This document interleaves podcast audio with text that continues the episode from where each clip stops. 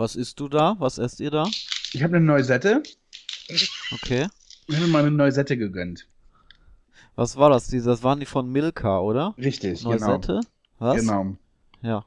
Ja, Ja. finde ich auch sehr gut, aber ich habe hier Manna-Schnitten. Manna persönlich. Manna, Manna. Ja, ja, natürlich. Aber mit ER hinten, ne? Ja. Manna sind geil. Die guten sind, glaube ich, aus der Schweiz. Aus Österreich. Hm, Aber äh, stimmt. Toblerone. Das ist das Stichwort. Ja, richtig. ich freue Ähm, mich immer, wenn es sowas gibt. Und äh, was hast du? Hast du einen Center Shock?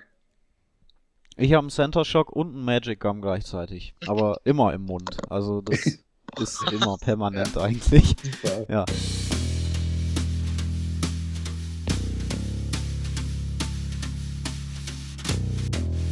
Coopers Kaffee.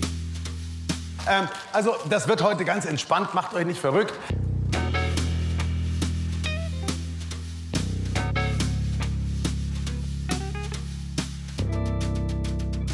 Coopers Kaffee. Ja, herzlich willkommen. Heute unser Thema unsere Essgewohnheiten. Wie haben sich die im Laufe der Jahre verändert? Und äh, dazu begrüße ich Basti Leth Hi. und Glenn Riedmeier. Mahlzeit. Ja, also die Knobelfreunde unter euch werden natürlich gemerkt haben, dass es ähm, nicht um Essgewohnheiten geht, sondern um Sehgewohnheiten, Fernsehgewohnheiten. Dazu haben wir immer mal Kommentare bekommen im Blog oder auch per Mail, dass wir doch mal darüber reden sollen, was gucken wir noch im Fernsehen, wie gucken wir unsere Serien zum Beispiel, wofür bezahlen wir, also ähm, haben, leisten wir uns irgendwie Netflix oder, oder Spotify und so weiter. Und das wollen wir heute machen. Und eine Einstiegsfrage wäre eigentlich mal ganz nett im, in Richtung lineares Fernsehen. Was für eine Sendung habt ihr eigentlich zuletzt gesehen, bewusst eingeschaltet, bewusst geschaut, ähm, auch euch wirklich drauf eingelassen, äh, ohne irgendwie so, so rumzuseppen und so weiter? Ähm, ich glaube, das war bei mir ähm, an einem, an einem Montag. Das Wer wird Millionär, also das Wer wird Millionär Überraschungsspecial. Aber es war jetzt nicht so, dass ich ähm, gedacht habe, oh, endlich, jetzt ist es schon kurz nach acht, gleich geht's los, sondern ich bin dann schon eher, aber zum, zu Beginn, also schon mit dem Wissen, es ist irgendwie Wer wird Millionär, äh, Ja. habe ich reingeschaltet halt und bin dann auch bis zum Schluss dran geblieben und habe mich ganz schön geärgert, weil es eine relativ dämliche Sendung war. Äh, und äh, das war eine Sendung, die ich zuletzt von vorne bis hinten komplett im Fernsehen geguckt habe. Das war so im September wahrscheinlich, ne? So, genau, ja, genau. Und es ist ja so, dass man bei Wer wird Millionär gerade überlegt, irgendwie ein bisschen was anders zu machen, ne? Ja, Und jetzt gibt's halt so, dass die Kandidaten halt überrascht werden teilweise, ne, in Special-Sendungen, ins Publikum und so, äh, aus dem Publikum geholt werden oder irgendwie ins, ins Studio gelockt werden und so weiter. Das ist halt so dämlich. Es hat diese Einspieler, die haben so lange gedauert. Man will ja irgendwie eine Quizshow gucken und man hat ja eh schon mal das Gefühl, das ist so ein bisschen so eine Personality-Show von Günther Jauch. Und irgendwie diese Einspieler haben viel zu lang gedauert. Dann gab's auch irgendwie einen in der WG, äh, wo die Mitbewohner ihn beworben haben und äh, er dann irgendwie dorthin gelockt wurde. Und das war auch so blöde gewesen, weil da haben sie ja tatsächlich einen Einspieler gebracht, wo Thorsten Schorn in bester Zirkus Halligalli-Manier dann in die WG gekommen ist, ihn geweckt hat nachts und, und dann lustige Spiele mit dem gespielt hat. Also so wie Joko es äh, bei, bei, bei Ja. äh, Zirkus Halligalli macht. Und das war total nervig, weil man eine Quizshow sehen wollte. Und eigentlich hat es mich ganz schön aufgeregt. also eine Mischung aus Halligalli und Zimmerfrei, ne? Weil Thorsten Schorn macht ja auch Zimmerfrei. Das war Ja, übrigens die letzte, die ich gesehen habe, die, die äh, Thomas Gottschalk-Folge. Ja, von Zimmerfrei, stimmt. wo ich wirklich bewusst eingeschaltet habe, wo ich mir schon einen Timer gestellt habe eine Erinnerung, das willst du gucken, weil heute guckt man halt so kein Fernsehen mehr. Wenn ich wirklich eine Sendung nicht verpassen will, dann mache ich mir oft eine Erinnerung rein ins Handy, weil ich so nie darauf kommen würde, das noch zu sehen, weil man es einfach verpassen würde, weil man sich gar nicht damit mehr auseinandersetzt, ich jedenfalls nicht. Ja, stimmt aber. Da habe ich auch äh, geguckt äh, im Videotext, wann genau es losgeht. ja, gut. Und äh, 22,45 glaube ich war's. Ja. Und da wusste ich dann auch so, ah, eine halbe Stunde dann. Genau. Ja, Ja, Ja, ich bin da anscheinend noch ganz anders gestrickt, äh, weil ich schaue das sowieso. Ja, ja, das. Ähm, ich habe gestern erst zum Beispiel die Pierre M. Krause Show gesehen, 23.30 Uhr im SWR und am Tag davor halt Zirkus Halligalli auch äh, pünktlich um Viertel nach zehn. Und so mache ich das eigentlich äh, regelmäßig immer noch. Also hast deine Rituale und Ja, Ja. Also eigentlich fast jeden Tag habe ich halt, weiß ich genau, wann was kommt. Und ja, ich, ich, ich bin tatsächlich noch ein ziemlich starker Linear-Fernsehgucker. Weiß aber natürlich, dass ich da ein, ein, äh, eine Ausnahme bin. Hm. Wann habt ihr euch denn die letzte Fernsehzeitschrift gekauft? Boah. Also ich habe mir ehrlich gesagt noch nie eine gekauft. Wirklich. Ähm, damals hatte ich kein Geld und hatte eigentlich auch kein Fernsehen. Und äh, mittlerweile, ich, es erübrigt sich doch, oder? Also warum braucht man eine Fernsehzeitschrift? Aber manchmal habe ich ganz gerne einen Überblick. Also ich kaufe mir tatsächlich auch eigentlich keine mehr, hatte aber neulich äh, bei uns äh, im Hausflur, also vom Wohnhaus, war halt, ist ja immer so bei den Briefkästen so, wo eine ganze Werbung reinkommt, ne? so ein Papiereimer. Und da lag halt eine TV Digital drin für 1,95, was ich richtig teuer finde. Und da hat äh, irgendjemand die weggeworfen. Da habe ich die natürlich mitgenommen, klar. Und äh, habe dann mir schon ganz gerne mal eine Übersicht so verschafft. Das läuft am nächsten Wochenende, weil so ein bisschen Sehnsucht ist ja da nach einem Samstags-Highlight, muss ich ehrlich sagen. Aber war jetzt überhaupt nichts dabei äh, zuletzt. Und äh, da, da habe ich schon ganz gerne manchmal einen Überblick, finde aber zwei Euro für so eine dicke Zeitung ähm, ziemlich, ziemlich teuer. Ja, ich muss ganz ehrlich sagen, ich glaube, wenn ich jetzt mal eine Fernsehzeitschrift wieder kaufen würde, wäre das sogar interessant für mich, weil ich wahrscheinlich vieles entdecken würde, ähm, was mich interessieren könnte, weil ich einfach echt nicht mehr auf dem neuesten Stand bin. Also ich wüsste jetzt, könnte jetzt nicht mehr sagen, was bei Sat1, RTL und so weiter in der Daytime läuft oder was es auch an, an Shows mittlerweile wieder ja gibt, äh, an, an Game-Shows und so weiter in den dritten vielleicht, da habe ich überhaupt keinen Überblick mehr. Und insofern wäre es vielleicht sogar interessant, mal wieder reinzugucken, weil es gibt bestimmt ein paar Dinge, die ich dadurch auch verpasse, ganz klar.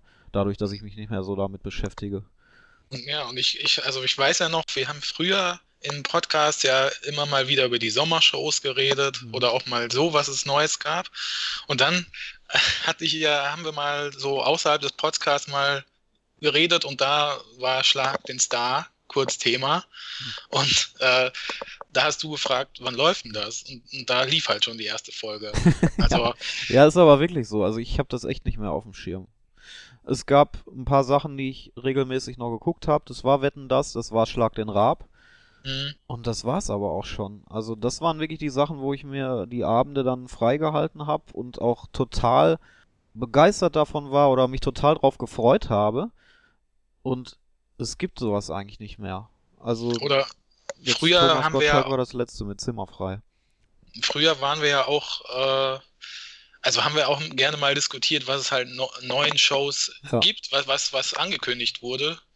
Äh, und ich habe halt den Eindruck, dass ihr beide gar nicht mehr so äh, drauf aus seid, überhaupt zu erfahren, was es Neues geben könnte, weil ihr zu oft enttäuscht wurde.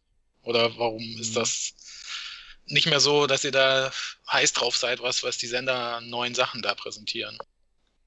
Na, weil zum Beispiel das, was ProSieben jetzt am Samstag macht, ist natürlich der Versuch, eben eine Art Schlag den Raab oder Raab und Unterhaltung ohne Raab zu machen. Und es geht halt alles bis um eins und das finde ich halt voll ätzend.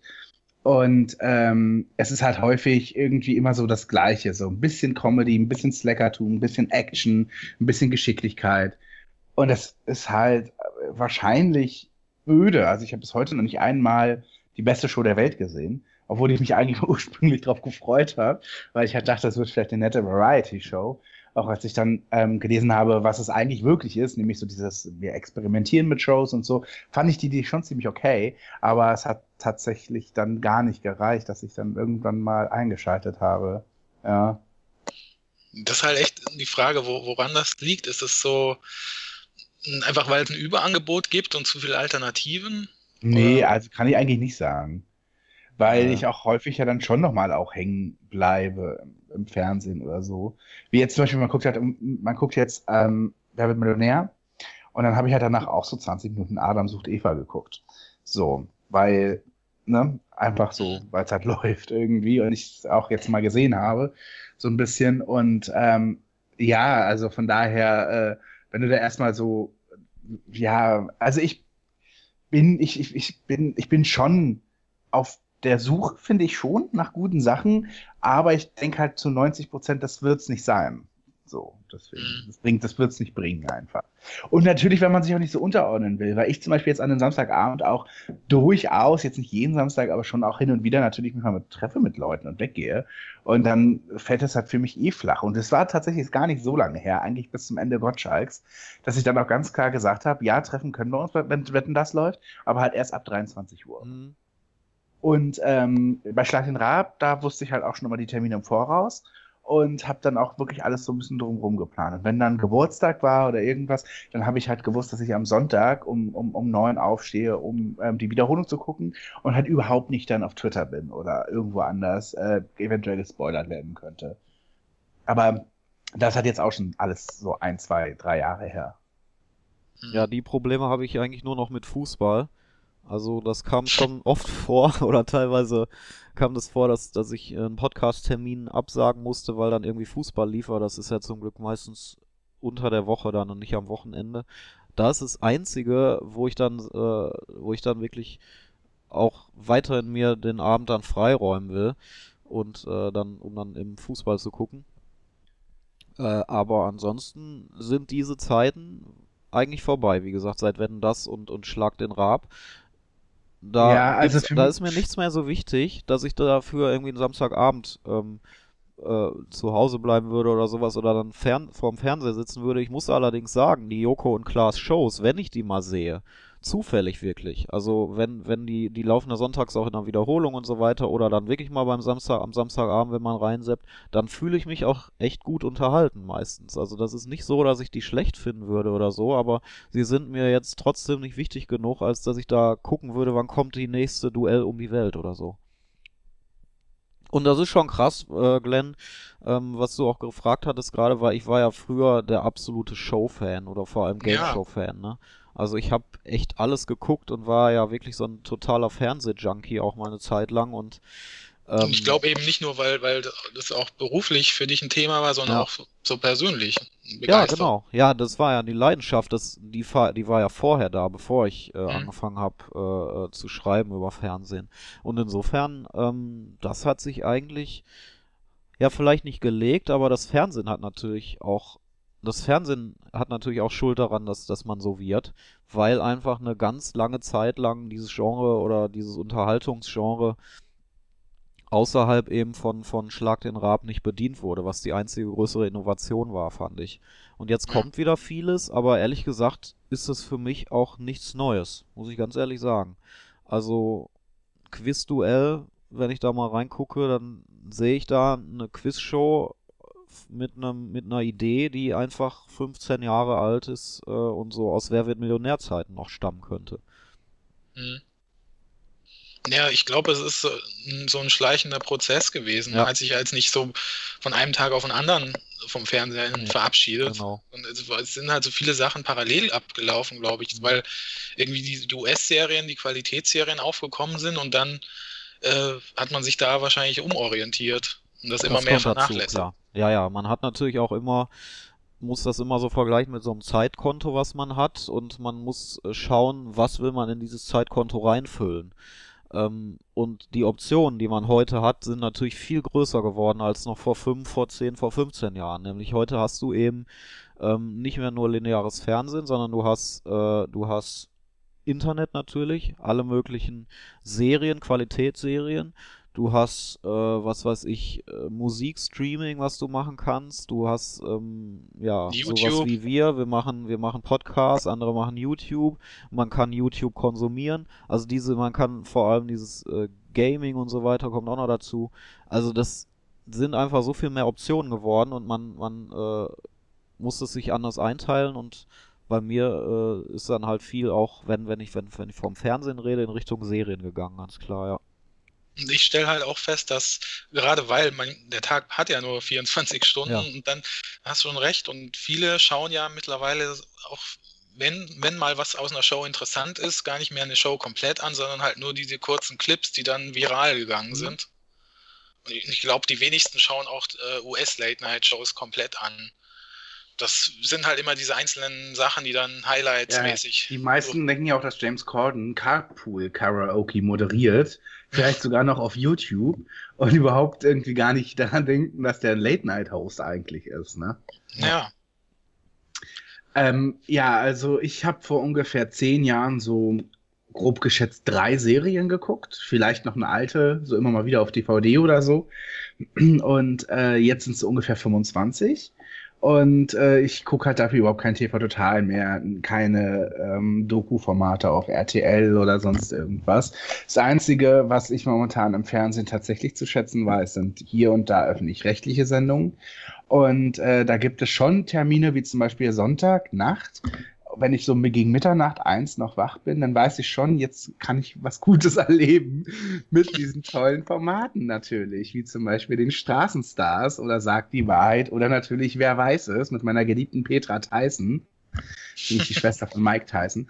Und ähm, perfekt, sage ich an der Stelle nur. Ich gucke das natürlich sehr gerne und äh, da weiß ich zum Beispiel, da passiert doch allerlei Gutes. Gleiches gilt natürlich für den Fernsehgarten. Also es kann schon sein, dass ich irgendwie eine neue Folge Rectify gucke und danach denke, hey, und jetzt irgendwie mal gucken, welches Thema heute im Fernsehgarten, was da für ein Motto angesagt ist. Das ist schon teilweise sehr, sehr skurril. Also Fernsehen ist für mich schon sehr zum Guilty Pleasure verkommen.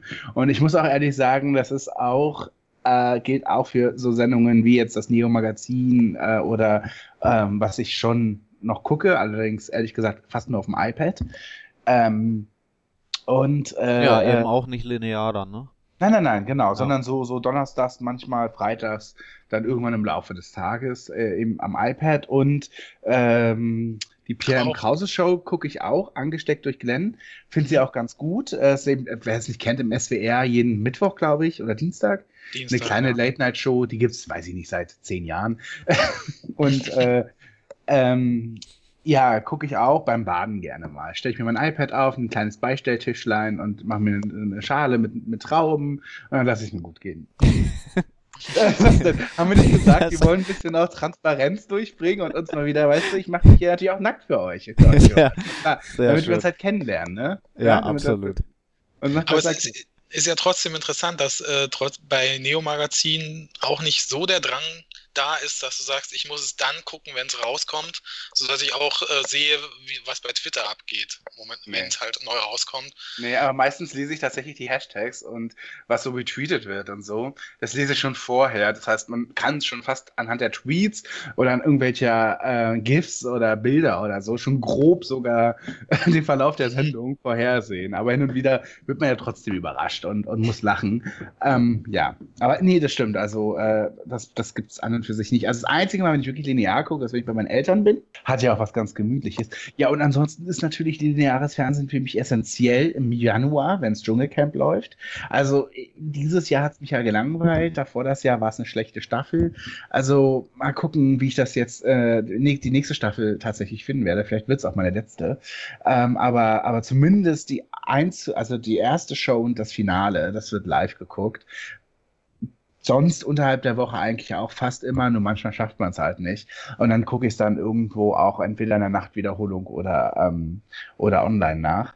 Äh, und äh, äh, Eurovision Song Contest. Also ich habe halt keinen Sport in dem Sinne, höchstens mal ab und zu, wenn irgendwie ein geiles, äh, keine Ahnung, äh, ja, also so hin und da gucke ich auch mal bei Olympia rein oder irgendwie, aber das kann man eigentlich vergessen, das brauche ich jetzt nicht erwähnen.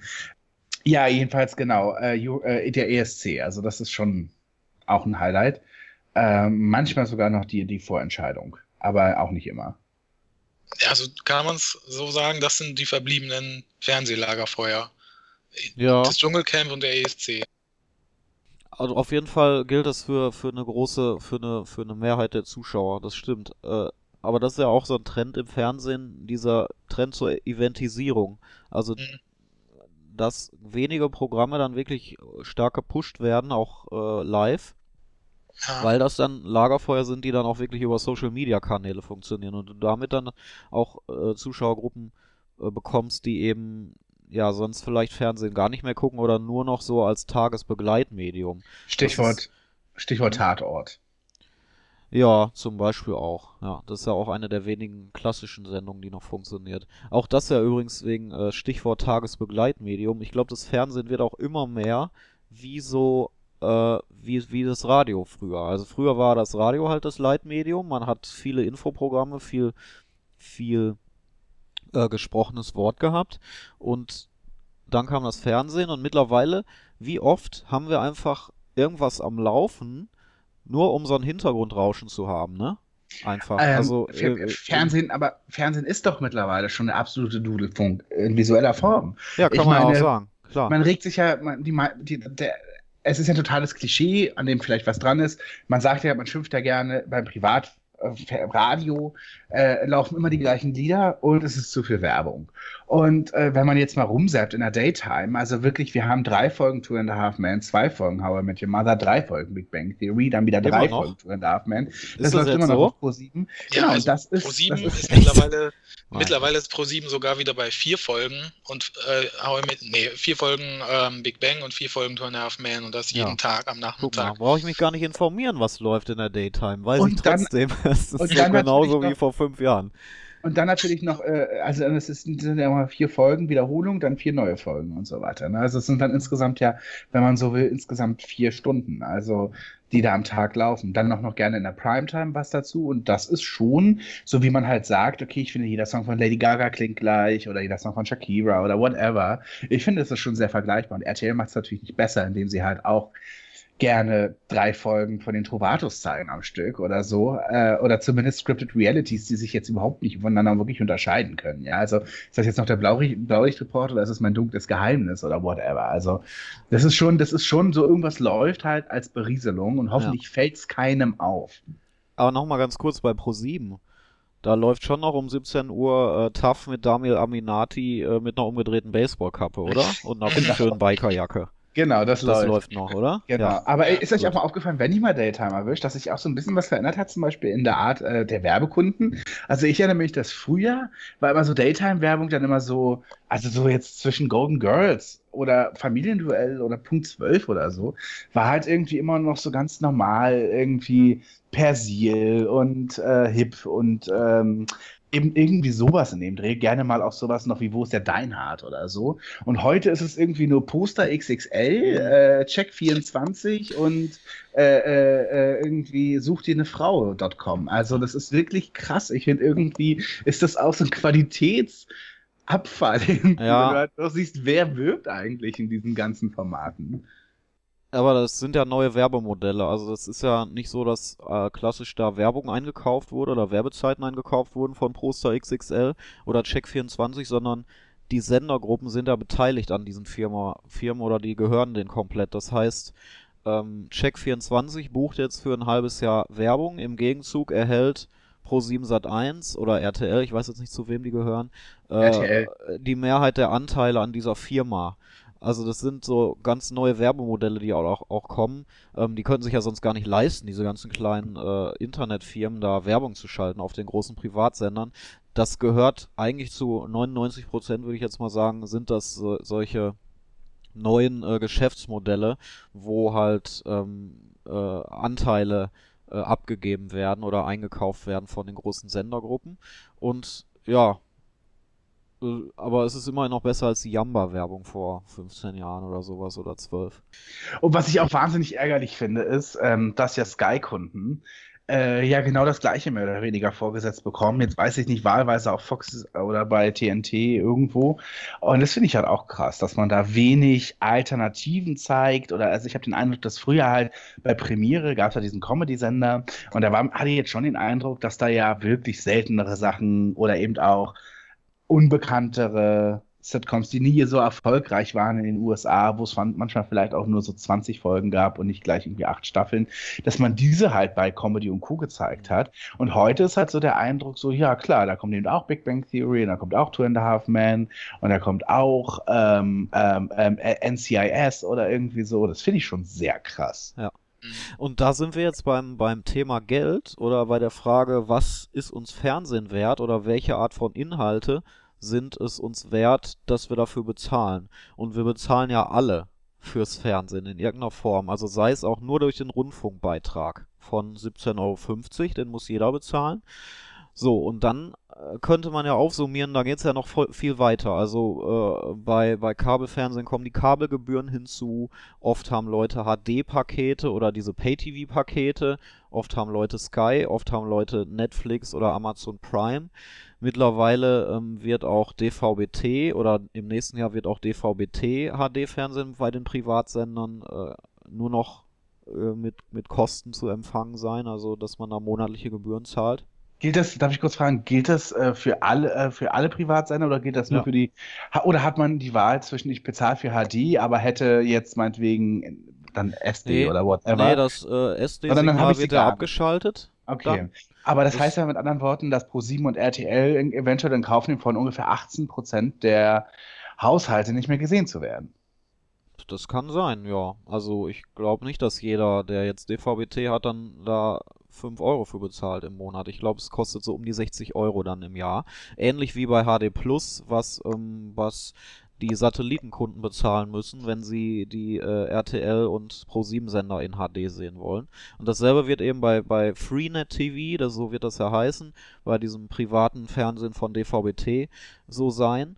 Und ähm, beim Satellitenfernsehen, da sind wir auf so einer doofen theoretischen Ebene, aber ich will das nur mal eben abhandeln. Beim Satellitenfernsehen wird es in ein paar Jahren ja auch so sein. Die Privatsender haben sich, glaube ich, bis 2020 oder 2022 noch verpflichtet, ähm, kostenloses äh, ähm, ähm, Standardsignal zu verbreiten. Und dann bin ich mir ziemlich sicher, werden sie es auch abschalten und dann wirst du nämlich auch nur noch die Privatsender über HD Plus empfangen können. Und dann sind wir an einem Punkt angelangt in ein paar Jahren, wo Privatfernsehen einfach Pay-TV sein wird, wo man wirklich dafür zahlen muss, über alle Empfangswege, also über Kabelfernsehen ja sowieso durch die Kabelgebühren, über Satellitenfernsehen dann durch HD Plus und über Freenet TV auf DVB-T. Und ähm, vielleicht gibt's dann noch kostenlose Internetstreams oder so, aber die klassischen Empfangswege im linearen Bereich, die werden dann äh, nicht mehr kostenlos sein. Und dann hast du eine, eine zweite Ebene neben dem Rundfunkbeitrag eingeführt, äh, wo Leute auf jeden Fall zahlen müssen dann für Privatfernsehen. Und da Was kannst du ja- dich natürlich schon fragen, ist mir das das überhaupt noch wert, ne? Also ich ich überlege wirklich, weil äh, ich habe jetzt nur DVB-T und ähm, ich müsste zahlen ab, ne ab dem nächsten Jahr Ja. für Privatsender. Ich auch. Ja. Und ich sag mal, ähm, ich guck's wenig, aber wegen einiger wenigen, man muss sich halt wirklich überlegen, ist es sind es 61 Euro wert, ne? Mhm. Im Jahr natürlich. Also ich bin da auch noch völlig äh, unschlüssig. Also Und ich, man muss auch mal kurz dazu sagen, wer heute Privatfernsehen guckt, der bezahlt auch was dafür. Nämlich er trägt Werbung richtig. und er macht sich zu einer, er macht sich zu einer, zu einer äh, Kunden. Wa zum Kunden, ja, zu einer genau. Ware und Zu einer ja, Ware richtig. zum Kunden, genau, so in dem Dreh. Also ich finde, das darf man nicht unterschätzen. Also es ist jetzt nicht so, dass man sagen kann, oh danke ProSieben, dass man uns kostenlos diese Sachen zur Verfügung stellt. Ja, aber so werden sie argumentieren. Ja, das, das, das bringt aber nichts, weil ich meine, ähm, wenn ich, also mein Anspruch wäre halt tatsächlich, wenn ich schon zahle, dann möchte ich halt keine Werbung sehen. Ja. So funktionieren ja auch Modelle. Sky ist da ja auch hinten ran. Also die haben ja auch hier und da immer mal Werbung und Ja. ich finde es ziemlich krass, weil Ja. gerade die Bundesliga-Pakete sind ziemlich Das teuer, meine ich. Ja, ja. ja. Und Also ich meine, ist nichts Werbung gegen auch mein- in der Halbzeit. Genau, also ich meine wegen nichts gegen einen Sponsor oder so, ja, aber, aber boah, das finde ich schon echt irgendwie heavy. Das, das, das sehe ich dann eigentlich nicht ein für, dafür, dass ich, also ich meine, wenn man es mal runterbricht, ist es ja so, Privatfernsehen gibt es halt ja eigentlich nur, um Werbung zu verkaufen. Ja. Warum soll ich dafür zahlen? Also es ist so, als würde ich irgendwie 10 Euro Eintritt im Kino bezahlen, nur um Trailer zu gucken. Äh, das werde ich nicht machen. Und ich glaube aber, da kommen wir in eine spannende Phase in den nächsten Jahren, weil viele junge Zuschauer, ähm, glaube ich, dann in, ins Grübeln geraten und in Überlegen kommen, weil Ja. wenn jetzt die Privatsender auf einmal nur, also wirklich, wo man Geld für zahlen muss, dann fragt, kann man sich ja die Frage auch so langsam stellen, warum hau ich dann nicht noch einen Zehner drauf oder so oder fünf Euro drauf und dann hole ich mir gleich Sky. Also weil es ja beides jetzt dann Pay-TV sein wird, ne? Und ähm, dann kannst du, dann drängt sich ja schon noch schneller die Frage auf, für welches Qualitätsfernsehen oder für welche Art von Fernsehen will ich Geld bezahlen? Will ich für Privatfernsehen Geld bezahlen oder will ich vielleicht für 5 Euro mehr dann ähm, mir irgendwie ein Kabelpaket holen mit Pay-TV, mit TNT-Serie? Will ich mir Netflix holen? Will ich mir vielleicht dann eben Sky Entertainment Ticket holen oder sowas? Was es da alles an Möglichkeiten gibt. Also ich würde schon eher sagen, es ist ein bisschen der Tod, das wird ein Tod auf Raten, weil ich glaube, dass sich eher die älteren Leute noch so dem Privatfernsehen vielleicht gegen, also ich Ja, meine deswegen habe ich ja gesagt, so Jüngere, die Älteren Genau. ist einfach so, dass die die Routine haben und Ich so, glaube dass auch es die- schwer, sich umzu... Genau, die mögen Ja. den Jauch und die mögen den Klöppel und die anderen Gesichter vielleicht und sagen so, naja, also ganz Ja. will ich nicht drauf verzichten. Also so, die jetzt wahrscheinlich so um die, weiß ich nicht, dann so 40 sein werden oder so, die, die, Ja, die weiß ich nicht, ob so jung, aber ähm, du hast Ich- auch, das ist auch eine interessante Sache übrigens, es gibt ja wenig Gesichter bei den anderen Sendern. Also Netflix hat ja jetzt keine klassischen Unterhaltungsgesichter oder so, ne? Oder, oder, oder äh, Sky. Ne? Nee. Das, also diese klassischen Unterhaltungsgesichter, wo man sagt, ach, den schalte ich gerne ein, den Pilava, ne? Den Herfeling. das kann ja Oder noch den- kommen, aber das kann ja, ja. noch kommen. Also zu Sky wollte ich noch sagen, da startet ja bald der deutsche Sky One-Kanal, Ja. ähm, wie in England. Und das ist jetzt auch bekannt, der wird ganz normal Werbung haben und auch Unterbrecherwerbung. Also es ist eigentlich so, wie ein normaler Privatsender, nur halt mit ein bisschen hochwertigerem Programm, der aber genauso unterbrochen wird, wahrscheinlich ein Logo hat und auch kein Abspann mehr. Also ist halt so wie in England. Ne? Also Ja. und bei HD Plus ist es ja auch noch so, finde ich, das finde ich auch noch eine große Frechheit. Äh, Privatsender, die, wenn du da was über HD Plus aufnehmen willst und nachgu später nachgucken, dann kannst du nicht vorspulen, Ja. weil es einfach gesperrt ist. Ja. Also du zahlst quasi schon dafür und musst trotzdem z- Ja. äh, zwangsweise die Werbung ertragen. Ja, also Ja. die Grundsatzfrage, die meine, bleibt, was ist Die, uns die, das die, wert? Jungen, die Jungen gucken heute schon kaum noch. Ja. Ja, wir- ich- Privatfernsehen. genau. Ich meine, wenn man mal überlegt, wer sind die hippen, coolen Jugendlichen, die die, die, die Leute anziehen, das sind halt am ehesten Joko und Klaas. Und jetzt kann es ja mal Glenn kurz sagen, wie viele Leute haben die letzte Zirkus Halligalli-Folge gesehen? Das sind häufig auch mal unter eine Million Leute. Also das heißt, äh, wahrscheinlich ist das dann auch einfach sind es häufig wirklich die Jugendlichen, die noch gewillt sind in Deutschland, zu einem gewissen Zeitpunkt irgendwie einzuschalten ähm, und zumindest Ja. das auch eben regulär um 22.10 Uhr auf Pro7 zu sehen. Äh, das sind dann halt nicht mal mehr als eine Million und haben die dann auch noch Lust dafür zu bezahlen oder haben die überhaupt die Kohle dafür oder meinetwegen? Ja.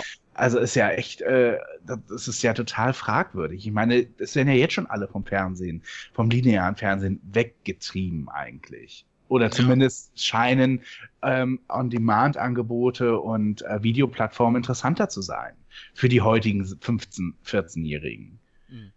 Ja, also mit äh, Circus Halligalli ist es echt so, da laufen ja quasi vier Folgen Big Bang Theory zur Primetime davor. Und auch nur Wiederholungen. Und die haben noch bis zwei Millionen Zuschauer. Und dann, wenn Halligalli losgeht, fällt es unter eine Million.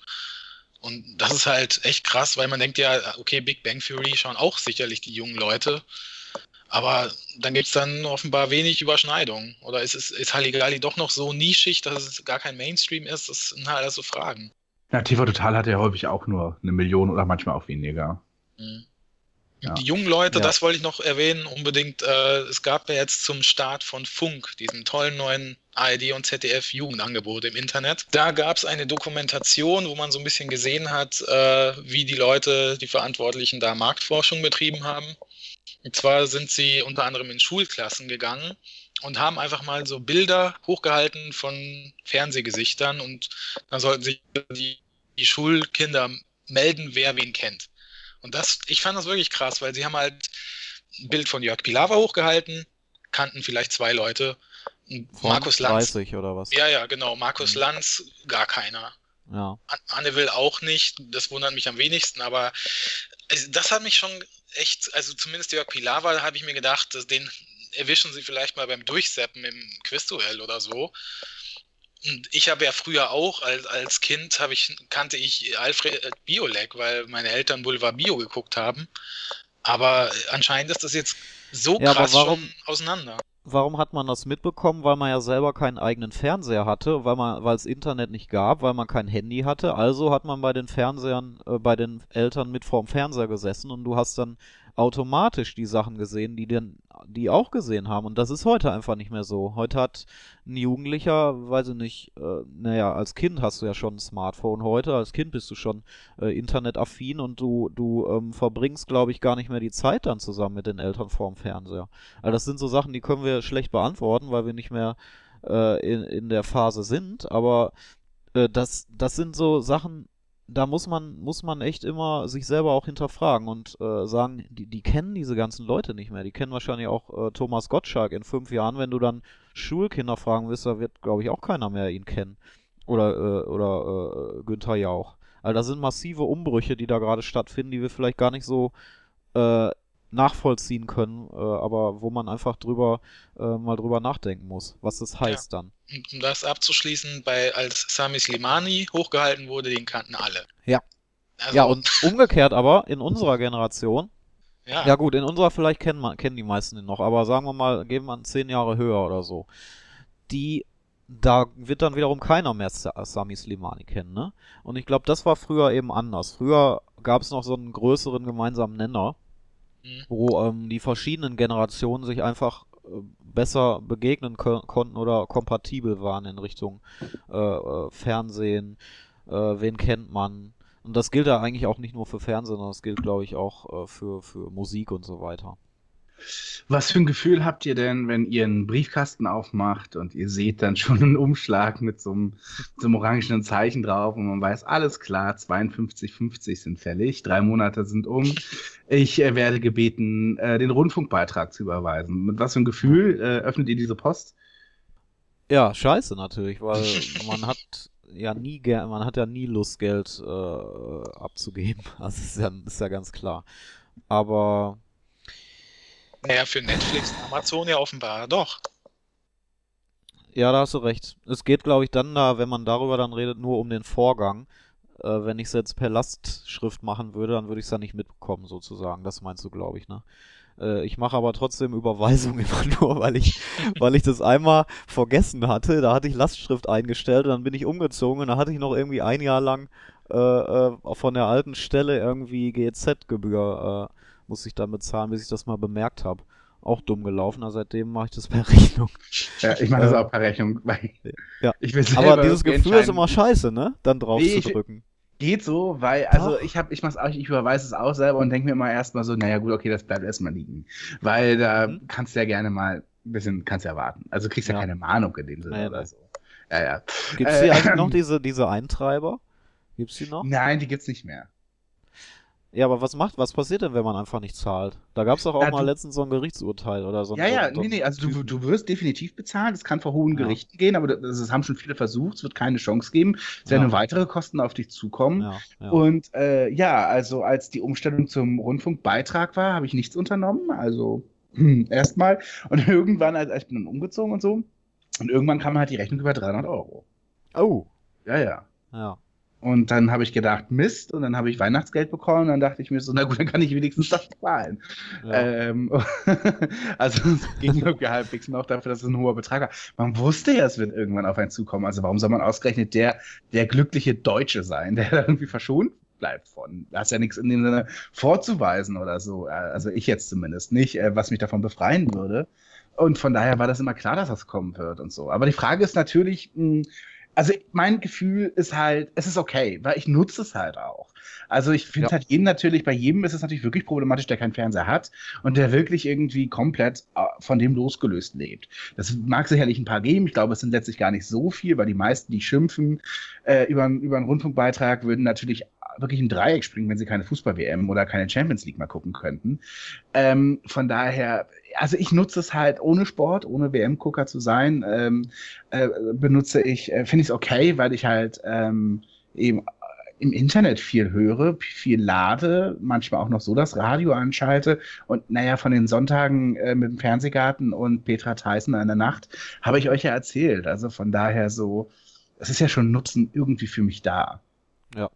Und also es ist natürlich. Ich, wenn ich das, wenn ich vergleiche, schaue ich auf jeden Fall mehr öffentlich-rechtlich als Privatsender. Ja, ja, genau. Würde ich, ich auch sagen. Ich auch, ja.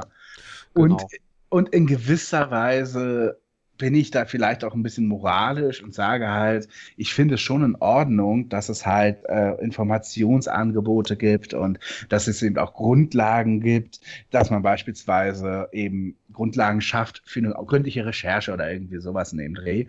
Äh, ja, also natürlich ist das jetzt es wird ja, es, das passiert ja einfach auf äh, vielen Ebenen, egal wo es dann letztlich im Programm irgendwo verschwindet. Ja, genau. Ähm, aber es passiert ja. Das, worüber ich mich halt natürlich eher ärgere, sind dann halt die drei Millionen, die jetzt schon äh, zurückgelegt worden sind für die Pension von Tom Buro.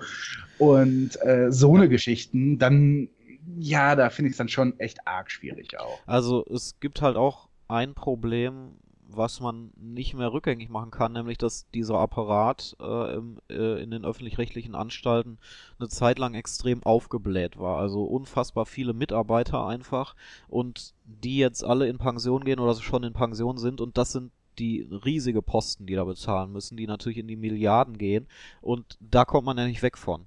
Also man baut ja jetzt erst seit ein paar Jahren Stellen ab und guckt wirklich genau drauf. Nachdem es Jahre des Anstiegs gab von diesen Rundfunkbeiträgen, guckt man ja erst äh, seit letzter Zeit eben drauf, dass man wirklich auch mal Sparprogramme fährt und auch mal runterfährt mit den, mit den Ausgaben und mit dem Personal. Und das dauert dann eben eine Zeit, bis, bis, bis sowas Wirkung zeigt. Insofern äh, okay und ansonsten stimme ich komplett zu. Also ich konsumiere eigentlich, wenn überhaupt, dann fast nur öffentlich-rechtliches, sei es auch Radio, also ich äh, höre sehr viel äh, öffentlich-rechtliches Radio oder auch als Podcasts. Und ansonsten eben nicht linear, wirklich auch mal eine Doku äh, äh über die Mediathek. Und da muss ich sagen, haben sie auch äh, gute Arbeit mittlerweile geleistet, weil mittlerweile sind auch viele Beiträge verfügbar, ähm, die schon ein paar Monate oder so alt sind, auf die man dann auf einmal später stößt. Und früher war es ja so, dass wirklich fast alles nur eine Woche lang verfügbar war. Und mittlerweile, wenn du eine Doku äh, von, von März 2016 sehen willst, dann wird die wahrscheinlich noch da sein in der Mediathek. Und insofern ähm, ist das mittlerweile ein ganz gut aufgestelltes Angebot gewesen.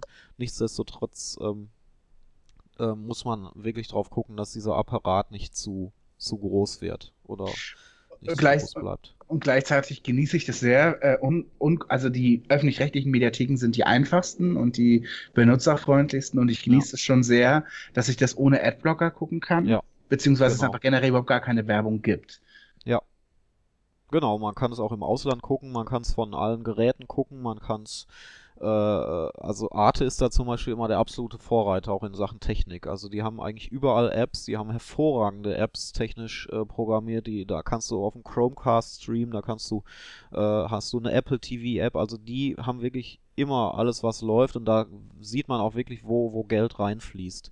Ähm, manche Sender sind da ein bisschen hinterher. ARD ist zum Beispiel äh, schlecht in dem Bereich, finde ich, wenn man mal äh, in, in Richtung Apps geht. Äh, ZDF ist wiederum sehr gut. Da gibt es ein paar Unterschiede, aber im Großen und Ganzen kann man eigentlich nicht meckern. Vor allem, wenn du dir die, die, die Konkurrenz anguckst. Ne? Also es ist ja echt ein Wahnsinn, dass RTL Now, mhm. oder das heißt ja jetzt TV Now, dass ja. die noch 3 Euro dafür verlangen, dass man die Mediathek auf einer App nutzen darf. Um dann Werbung zu sehen. Genau. Oder Livestreams. Pro7, äh, die Pro7-Gruppe hat übrigens jetzt äh, Apps rausgebracht für jeden einzelnen Sender, wo Livestream und Mediathek kostenlos sind übrigens, ne? Dauerhaft. Stimmt. Ja. Also da ähm, großes, großes Lob dran. VOG, äh, RTL Now oder, oder TV Now, die haben es echt noch nicht kapiert. Ja, aber ich bin gespannt, wie lange sie das noch durchhalten, da Gebühr zu verlangen. Ja. Vor allem, weil die wohl, zumindest sehe ich es immer im App Store bei den Bewertungen, ständig abstürzt und völlig unzuverlässig ist, was ja, ich auch noch total herrlich finde. Ja, ja, genau. Ja. Und äh, Glenn, wann ist es denn bei dir soweit? Wann wirst du das erste Mal Geld überweisen für Netflix zum Beispiel? Um, um, um die tolle neue Palina Roginski äh, trifft Daniela Katzenberger Doku-Soap auf Netflix exklusiv zu gucken. Ja, dann du, ich glaube nicht, dass es so weit entfernt ist.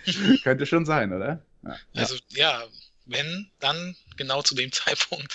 Aber ich muss ja echt gestehen, also heute ist äh, das Geständnis Arabella, ich sage alles. Ja. Äh, ich habe kein Netflix, ich habe kein Amazon Prime, ich habe kein Spotify, ich habe nicht mal iTunes. Also, ich finde. ja. Glenn macht seine, Glenn, Glenn bastelt auch seine Einladungskarten noch mit Paint. Ja, Word Art. Genau. Wo die Klammer dann nochmal kommt. Ja, ne? und natürlich aber auch bin ich nicht bei Instagram oder was es sonst noch für tolle andere Freizeitableckungen gibt. Bin ich nicht. Also mach wahrscheinlich. Mal, wenn ihr Glenn mal treffen solltet, in, in Köln auf der Straße, fragt ihn nicht nach einem Selfie. Das findet er auch nicht Glenn ist auch gerade per Telefon zugeschaltet. Genau. Also, der hat kein Und kommt- Internet. Und Glenn muss aufpassen, nicht auf die Tasten zu kommen. ja, genau. Sonst springe ich Ja. nach, links. Wir spielen auch gleich nochmal äh. Ja, ne? bitte. Aber ja, ich Ja. habe noch so ein, so ein Drehtast, äh, Drehtelefon. Ah, dann geht's doch nicht. ja. Ja, hm. Nee, dann geht's nicht. Schade. Nee, aber ich muss ja sagen, ich habe es nicht vermisst. Äh, ich bin Bisher, ja, muss man sagen. Nee, aber ich bin ja ausgelastet. Ich, ich gucke ja noch so viel ähm, eben vom klassischen Fernsehen. Äh, und ich bin ja auch nicht so der Überseriengucker, deswegen sprechen mich jetzt die Angebote bei Netflix und Amazon auch nicht so an. Ähm, ist bei mir wahrscheinlich so der umgekehrte Fall. Äh, die meisten schauen Netflix und haben deswegen keine Zeit mehr für das reguläre Fernsehen. Und bei mir ist es so, ich will nicht auf die, die Shows verzichten, die ich, für die ich ansonsten keine Zeit mehr hatte. Das heißt aber im Umkehrschluss, wenn Netflix expandieren würde in andere Genres, und das machen sie ja schon im Teilen, das heißt, wenn sie irgendwann mal, was weiß ich, Quizshows haben würden oder äh, ja, interessante Reality-Shows, dann würdest du dir das überlegen? wenn sie da in die Richtung gehen, ja, aber, aber für mich ist halt auch noch so ein Punkt, äh, Streaming äh, ist zwar schön und gut, aber ich, ich, wenn sie, wenn sie irgendwann mal eine Download-Funktion einbauen und anbieten, dann wird es für mich interessant. Weil ich will die Sachen immer verfügbar haben auf meinen eigenen Rechner. Ah ja, okay. Also Amazon bietet eine Download-Funktion für die Apps auf jeden Fall, das weiß ich. Du wirst aber nie über diese Streamer, glaube ich, eine Datei wirklich auf deinen Rechner irgendwo haben, dann die im Explorer abrufbar ist oder so, weil das ist ja letztendlich dann nicht mehr kopiergeschützt. Dann könntest du es ja brennen oder was weiß ich oder über USB-Sticks verteilen. Das Ja, wird nie gehen, aber du kannst bei Amazon auf jeden Fall äh, die Sachen downloaden, um sie dann ja da zu sehen, wenn kein Internet verfügbar ist, einfach mobil. Hm. Ja. Aber Wobei ich auch das überhaupt nicht vermisse.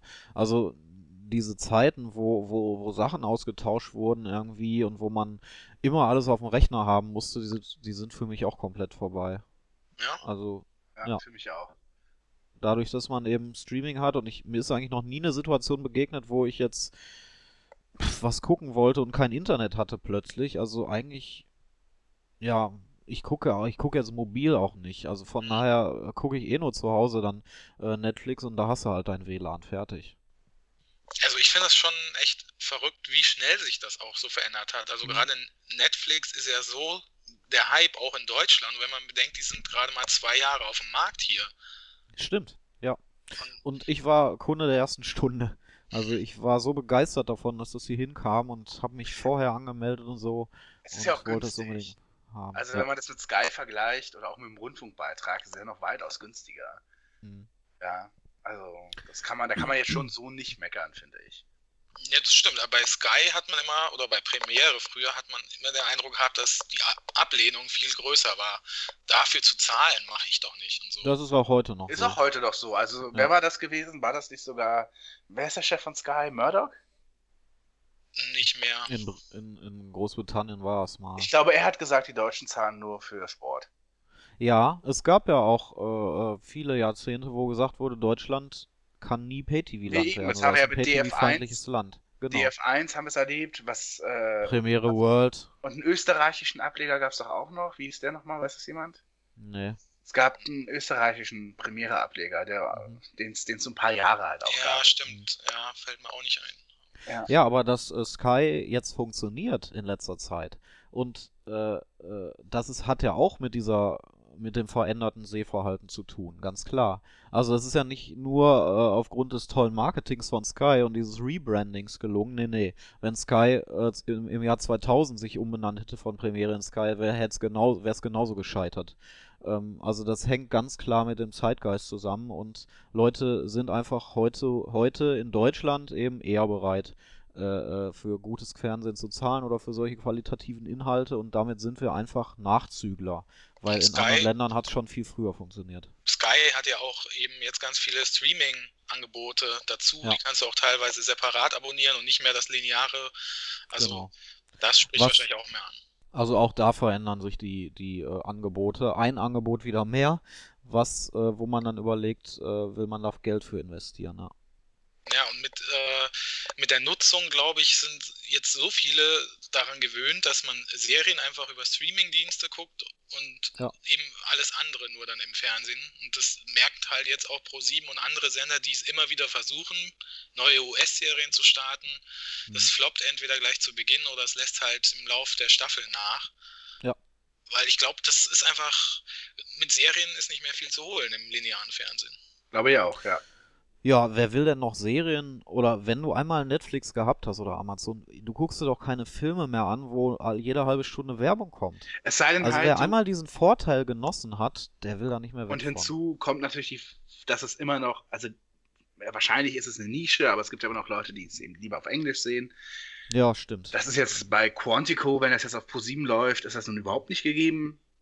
Mhm. Und ähm, deswegen äh, glaube ich, pf, ja, gibt es da eben auch viele, die sich da jetzt eher ins Netz zurückziehen. Und ähm, genau, was Glenn sagt, das ist schon richtig. Also ich weiß von einer, von einer, von einer Freundin, die auch Quantico angefangen hat auf ProSieben, das gut fand und dann natürlich innerhalb von drei Tagen die Serie durchgeguckt hat und das äh, anderswo gesehen hat. Und äh, das einzige Modell, mit dem du wahrscheinlich noch ziehen kannst, ist halt so wie Sky mit Game of Thrones macht oder mit äh, generell Sky Atlantic eben, eben wahnsinnig schnell äh, schon beide Fassungen Deutsch und Englisch anbieten, weil dann ha hast du natürlich schon das Gefühl, jetzt exklusiv und sehr, sehr früh das Mhm. zu sehen, weil es ist ja so, in den USA hat ja Network-Fernsehen, da gibt es natürlich auch einen Quotenrückgang, klar, ähm, in, vor allem in der Live-Ausstrahlung, also während früher ER 23, 24 Millionen geholt hat, sind es halt heute so Top-Serien wie Navy CIS oder so, dann sind es 16 Millionen ähm, und ist damit der absolute Quotenrenner. Aber jetzt zum Beispiel die äh, neue NBC-Serie This Is Us scheint jetzt tatsächlich äh, ja eine Serie zu sein oder Empire, vor allem in der ersten Staffel, was eben wirklich viele Leute begeistert und was so ein Watercooler ist. Und in den USA scheint das halt noch möglich zu sein mit gutem Fernsehen und eben na klar, das der Vorteil ist, ich sehe es halt auf NBC an einem Dienstag um, um 21 Uhr live. Also ich bin der Erste, der weiß, was als nächstes passiert und habe eben nicht die Möglichkeit, das vorab irgendwie schon mal aufzurufen. Ähm, und deswegen, das, das ist natürlich eine Möglichkeit, so linear zu punkten, wenn man eben, ja, wie Vox es macht mit Club der Roten Bänder oder mit anderen Sachen, wenn du halt einfach exklusiven Content zuerst linear anbietest, dann Richtig. kann das funktionieren. Wichtig dafür ist nur, man braucht natürlich Geld und gute Autoren. Dasselbe gilt aber eigentlich auch für, für die Streamer. Also exklusiver Content ist eigentlich der Schlüssel zum Ja. Erfolg, glaube ich, Ja. auch in den nächsten Jahren. Und das ist ein Punkt, wo sich Netflix auch ganz klar von allen anderen Streamern unterscheidet. In positiver und negativer Hinsicht. In positiver Hinsicht, weil sie die Marktführer natürlich sind oder die Vorreiter in Sachen Original Content. Also die haben so viele eigene Sachen mittlerweile, die die raushauen und da kommt eigentlich fast wöchentlich kommt da eine neue Serie oder eine neue Staffel einer, einer Netflix-Serie raus. Das also, heißt, dass man wird, schon, schon den Überblick eigentlich verliert. Also, dass man den Überblick verliert auf jeden Fall und dass man auch sehen. mit dem Gucken nicht mehr nachkommt. Und du kannst eigentlich mittlerweile deinen dein, äh, Serien äh, gucken oder deinen Serienkonsum nur mit Netflix-Serien bestreiten. Der Nachteil ist, ähm, dass sie alle anderen Angebote runterfahren. Also es gab erst kürzlich einen äh, amerikanischen Report, der das ausgewertet hat und der sagt, äh, Netflix hat gegenüber vier Jahren, vor vier Jahren, äh, ungefähr 50% ihres restlichen Angebots runtergefahren. Das heißt, es gibt 50% weniger Filme zum Beispiel als vor vier Jahren. Dafür hat Netflix eben unfassbar viel investiert in, in eigene Sachen. Und ähm, das ist schon ein massiver Unterschied zum Beispiel zu Amazon, wo, sehr viele Kinofilme im Angebot sind, äh, aber relativ wenig Original Content und vor allem relativ wenig guter Original Content, wie ich finde persönlich. Ja, ähm, das ist ja auch, also, was, mich ein bisschen ärgert ist, ärgert ist viel gesagt, aber ich finde schon ein bisschen nervig. Ich werde schon häufiger mal gefragt, ob ich eine Serie empfehlen kann und dann heißt es aber immer gleich so, muss es aber bei Amazon geben, wo ich mir denke, so spricht ja prinzipiell nichts dagegen, sich mal eine DVD für 10 Euro zuzulegen oder irgendwie ähm, versuchen, da auf einem anderen Weg jenseits von Amazon Prime oder so ranzukommen. Also, das finde ich schon ein bisschen anstrengend, ehrlich gesagt. So, weil es halt, es ist halt irgendwie, wirkt es natürlich so, als ob eben Qualität lediglich von jetzt von Netflix beziehungsweise Amazon Prime kommen würde. Und dem ist halt nicht so. Äh, es gibt halt auch noch gute Serien nebenbei. Und was mich halt auch besonders, was mich besonders ärgert, ist. Hoch. Ja, was mich besonders. Was war das? Das ist meine, Sel meine Seltas-Pulle, die umgefallen ist. Ja. So. Und ich habe es die ganze Zeit Ja. Ungefähr 40 Sekunden versucht, mit meinem Fuß noch irgendwie auszugleichen, aber dann ist sie irgendwann umgefallen. Aber sie war zum Glück leer, insofern äh, nicht abbrechen. Was mich ein wenig ärgert, ist, dass viele eben das verwechseln mit was oder, oder beziehungsweise dass Netflix, machen wir es kurz, sich einfach mit fremden Federn schmückt. Also ähm, ich finde es schon, ehrlich gesagt, echt ein dreistes Stück, dass hier Better Call Saul in Deutschland plaka- plakatiert wird mit dem Label ein Netflix-Original. Und das ist es halt nicht. Es ist halt eine äh, AMC-Serie. Und ich finde, das sollte man irgendwie schon kommunizieren. Also ein Radiosender, der einen Song spielt, kann ja auch nicht irgendwie sagen, so, hey, den haben wir jetzt heute übrigens exklusiv für euch produziert. Oder wisst ihr noch, früher Miriam Pierlau bei Giga, als sie die Giga-CD vorgespielt, äh, vorgestellt haben in so Werbetrailern. Und dann war auf der CD auch Let Me Entertain You drauf von Robbie Williams. Und da sagte doch Miriam Pierlau wirklich in diesem Werbespot, den hat Robbie extra für uns geschrieben. Ja. Das ist auch geil, oder? Nee, aber so fühle ich mich tatsächlich. Und so viele gehen dem ja auch auf den Leim. Also ich höre so oft irgendwie, ja, ist eine Netflix-Serie oder Fear the Walking Dead ist eine Amazon-Serie. Und ich denke mir so, nein, ist es nicht. Und die Kollegen von DWDL kriegen das ja auch gerne mal durcheinander. Was war das neulich gewesen? Mr. Ja. Robot, die Amazon-Serie, wo ich mir denke, nein, sie läuft auf dem USA Network. Und es ist auch Ja. gut, das mal zu benennen, weil USA Network ist eigentlich ja so ein Trash-Kabelsender und sie haben jetzt eine ähm, qualitativ hochwertige Serie, die bei den Awards groß mitspielt. Und wahrscheinlich ist das auch etwas, worauf USA aufbauen will. Und ich finde irgendwie, das interessiert die meisten wahrscheinlich gar nicht. Aber ich finde, da sollte man schon Nee, aber den Leuten äh, dafür dann und- Credit geben. ja, und unterbewusst äh, ist es natürlich eine, eine Branding-Strategie. Also die Leute interessiert es nicht, aber sie wissen trotzdem, Mr. Robot ist eine Amazon-Serie. Geil. Ja, genau. Und ne? ja, und bei manchen Sachen fragt man sich aber auch, ist das so sinnvoll? Also zum Beispiel, wenn du halt über Netflix Scream guckst, die MTV-Serie, dann steht halt wirklich davor ein Netflix-Original. Also es ist nicht nur, dass es so plakatiert ist oder irgendwie auf der Home, auf der Netflix am Dashboard so steht, sondern die, du machst die Folge an und als erstes kommt das Netflix-Logo und dann steht irgendwie auch irgendwie sowas da. Und dann denkst du dir schon so, äh, naja gut, aber ganz ehrlich, ihr könntet ja schon mal irgendwie ein Sublabel gründen für eure Lizenzserien, weil natürlich der Stammuser von Netflix etwas irritiert sein könnte, dass es Folgen nur wöchentlich gibt und nicht zehn oder zwölf Folgen auf einmal, so wie es Netflix ja sonst immer macht. Und qualitativ ist wahrscheinlich Scream zumindest ein bisschen was anderes. Also MTV steckt, steckt schon hinter Scream dahinter. Das merkt man auch anhand der Musik und an, der, an den Schnitten und dass eben eine Folge auch immer nur 39 bis 40 Minuten geht. Also, das ist bei Netflix ja auch nicht der Fall. Da geht ja auch mal eine Folge eine Stunde. Äh, beziehungsweise bei Orange is the New Black ja auch gerne mal ein Finale anderthalb Stunden. Und, äh, oder The Get Down, ne? Also, das sind ja irrsinnig lange Folgen und es scheint ja schon so, dass eigentlich Netflix ein Interesse daran hat, eine andere Art des Erzählens voranzutreiben oder zumindest sich diese Freiheiten zu lassen, die man eben im kommerziellen Kabel- oder Network-Fernsehen nicht hat.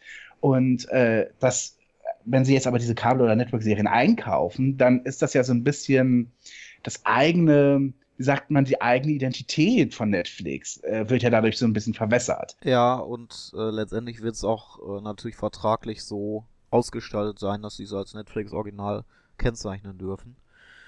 Und Ich frage mich wirklich, Insofern- warum, ich frage mich wirklich, warum das manche mit sich machen lassen. Zum Beispiel eine ABC-Serie, Designated Survivor, läuft auf ABC, ist ein Disney-Unternehmen und da könnte natürlich schon Disney sagen, so, na, na, na, Netflix. also äh, Designated Survivor ist einer der ganz großen Neustarts in den USA in diesem Herbst. Äh, die neue Serie von Kiefer Sutherland und die wird hier in Deutschland exklusiv auf Netflix laufen. Zumindest zunächst. Ich weiß nicht, ob sie noch ins Free TV kommt.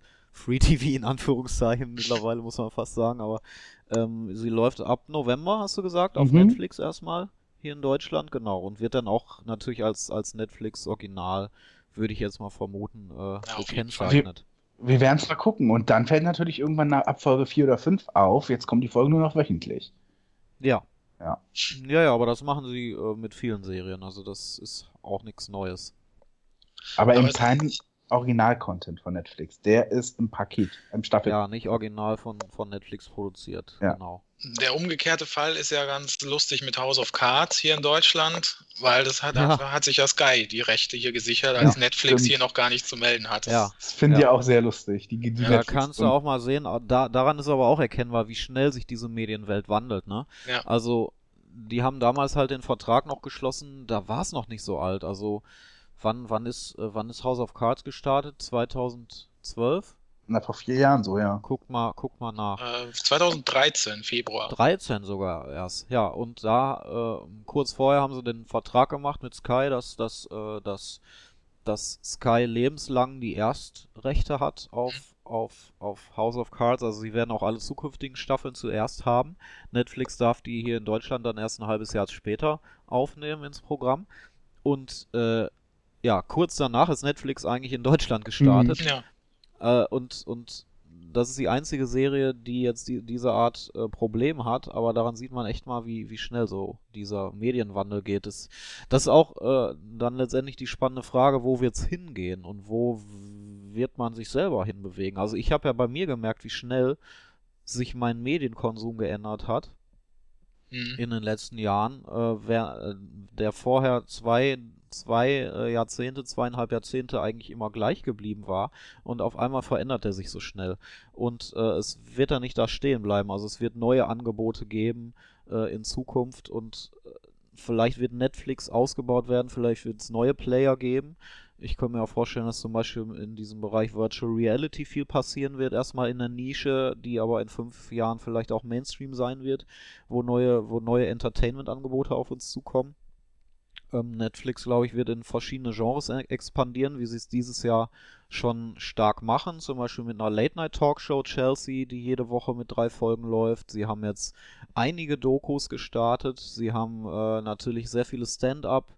Co äh, Comedy-Specials, die sie ausstrahlen und sie äh, gehen demnächst äh, in, in, in, in äh, den Game Show Reality-Bereich, also Beastmaster wird kommen, eine, äh, eine Art Action-Spielshow über die ganze Welt äh, verteilt, die so ähnlich ist dann wie Ninja Warrior. Ja, und da wird's wird's deutlich weiter hingehen. Ja. Dann warten, wir ja- mal, dann warten wir mal, bis es die Harald Schmidt Show in Deutschland gibt. Auf Ja, Netflix. das ist ein guter Punkt noch, Ja. äh, weil das war wahrscheinlich zu früh, was Sky da gemacht hat, weil jetzt wollen sie ja loslegen mit Sky One. Ja. Ähm, und zu dem Zeitpunkt mit Harald Schmidt, als der zu Sky gewechselt ist, da waren sie auch noch nicht so weit vorne mit Streaming und so. Also wenn, wenn das heute passieren würde, hätten, hätten sie wahrscheinlich eine viel größere Aufmerksamkeit. Stimmt. Das war ein bisschen seiner Zeit voraus. Und es wurde ja auch äh, gemunkelt, dass Böhmermann mit seiner Show äh, in, äh, zu einem Streamer geht oder ins Internet geht. Ist jetzt noch nicht passiert, aber dass er nur ein Jahr verlängert hat, also nur Mhm. eine einjährige Vertragsverlängerung gemacht hat, das sagt eigentlich alles aus. Also er Aber das ist so geil, das will so sich geil. nur Zeit kaufen. Weil wir sagen das eigentlich. so schon seit zwei Jahren, der ist nicht mehr lange beim Neo. Und irgendwann, wenn der dann im Jahr 2024 wohin, woanders hinwechselt, sagen wir dann, wir haben schon immer gewusst. wir waren die Ersten dabei. Ja, Aber ist mir das kann aber schnell gehen. Hast du ja bei, bei Spotify ges- gesehen. Genau, und äh, mir ist natürlich auch aufgefallen, dass ein Jahr Verlängerung bis Ende 2017 äh, kein, also jetzt nicht unbedingt ein Vertrauensausspruch ist gleich. Nee, eben. Ja. Vorher hatte er mi- mindestens immer zwei Jahre. Drei, glaube ich, ja. Oder drei sogar, genau. Ja. ja, ja. Ja. Also ich muss ja sagen, äh, ich habe Wehmut, äh, dass das Fernsehen so an Relevanz verliert oder schon verloren hat. Weil ich habe halt an, immer noch an diese Zeit so romantische Erinnerungen, möchte ich fast Also sagen. diese, wegen dem Lagerfeuereffekt? Nee, nicht nur äh, Lagerfeuer, einfach diese äh, so eine Art Geborgenheitsgefühl, was man halt mit dem Fernseher früher verbracht hat. Jetzt auch, ob das jetzt zusammen mit der Familie war oder auch mal alleine, dass man irgendwie wusste, schalte ich einen Fernseher ein, da kommt was Interessantes. Hm. Das ist ja jetzt irgendwie weg.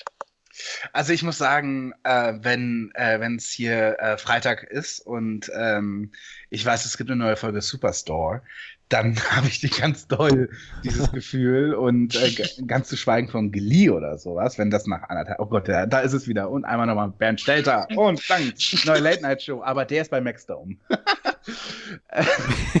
ähm, okay. Exklusivvertrag. Richtig. Ja. Genau. Ähm, aber äh, da habe ich dann doch schon dieses, dieses Gefühl auch, dass es, ach, ich kann es kaum erwarten oder so. Ja, ähm, auch das ist ja äh, ein Punkt, den, den die Streamer ansprechen wollen, ganz gezielt. Also es es ist ja so, dass sie eben Fuller House jetzt gemacht haben und damit ganz klar eine Generation angesprochen haben, die äh, nicht so Netflix-affin unbedingt war.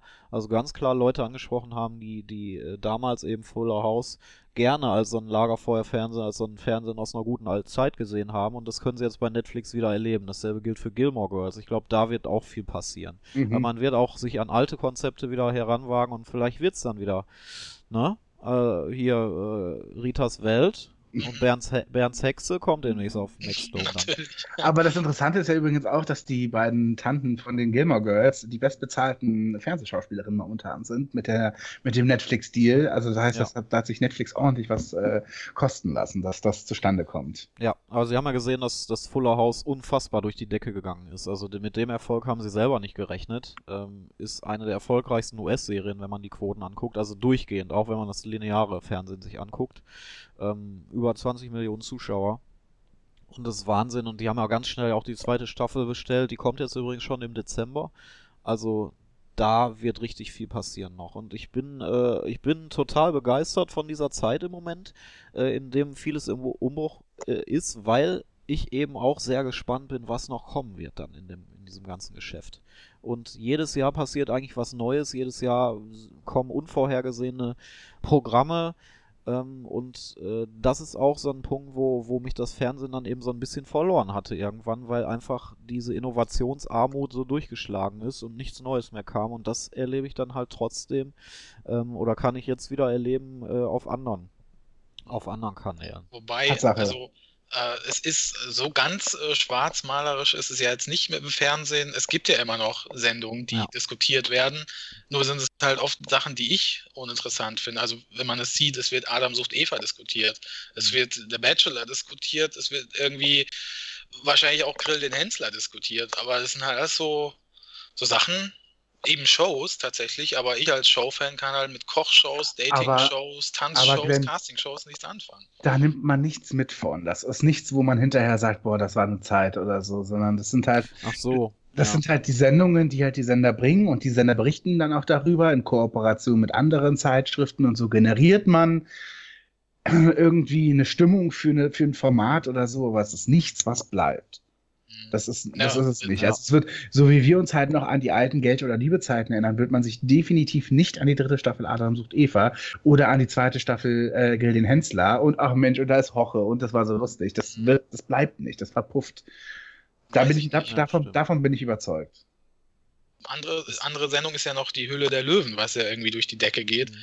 Aber ja, ich weiß halt nicht, meinst du nicht, dass, dass eine andere Generation das so ähnlich empfindet? So, das sind die tollen Erinnerungen von früher.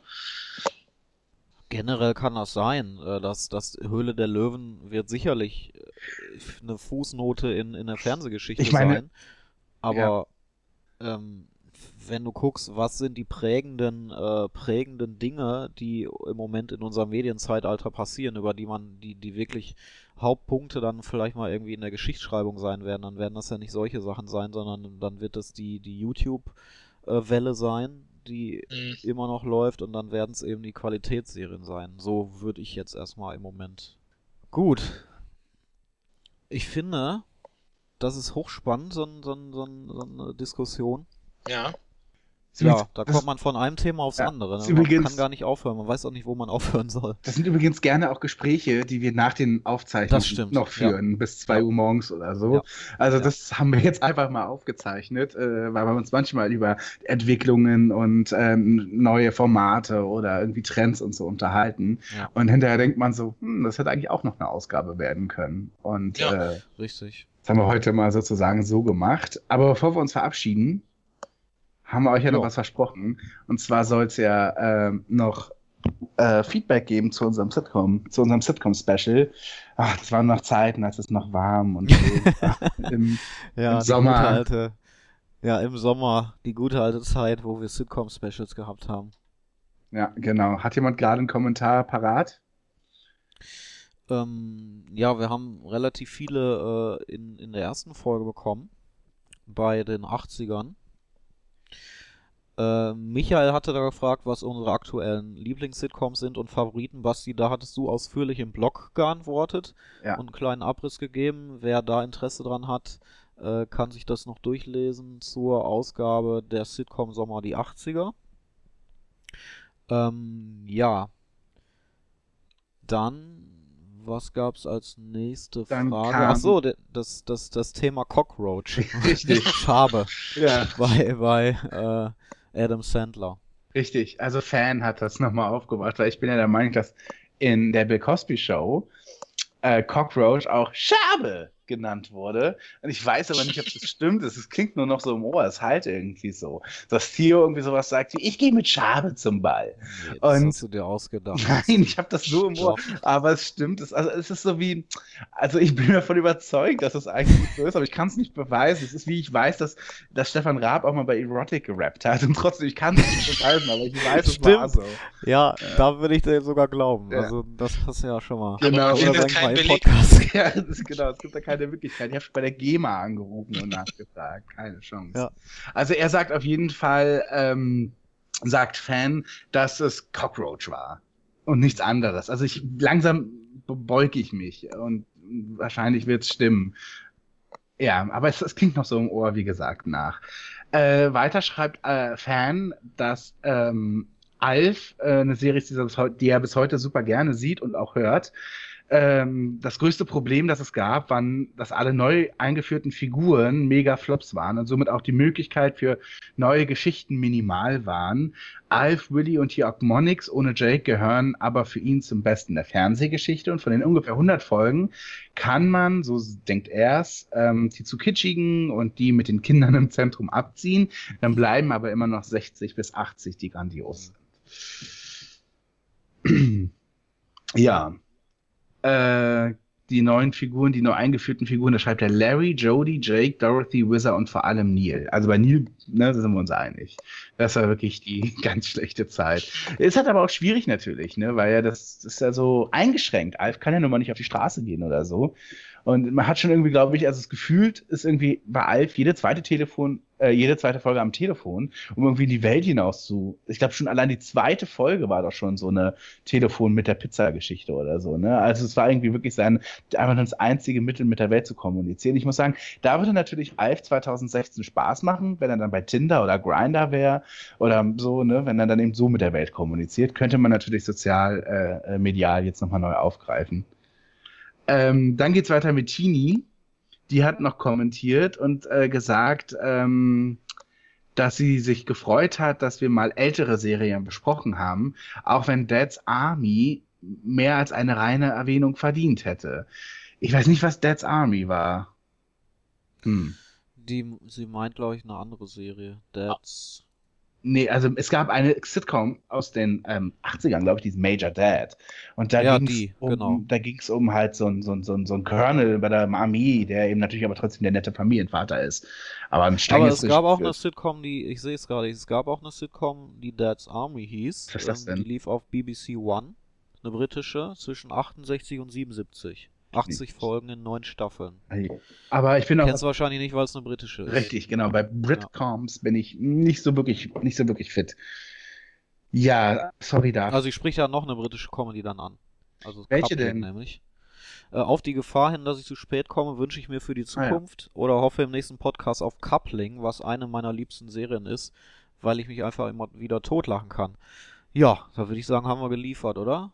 das hat, äh, genau. Glenn Ja, hat geliefert. genau. Habt Ich habe gerade ein Déjà-vu, aber genau, wir haben drüber geredet. ja, 2000er Cast.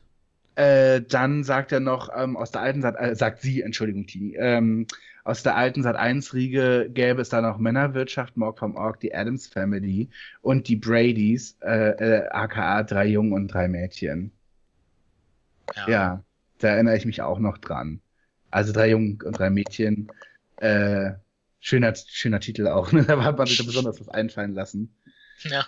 Ja. Wie soll man auch Brady Bunch übersetzen? Zu den 90ern haben wir was von auf Twitter bekommen von Steffi.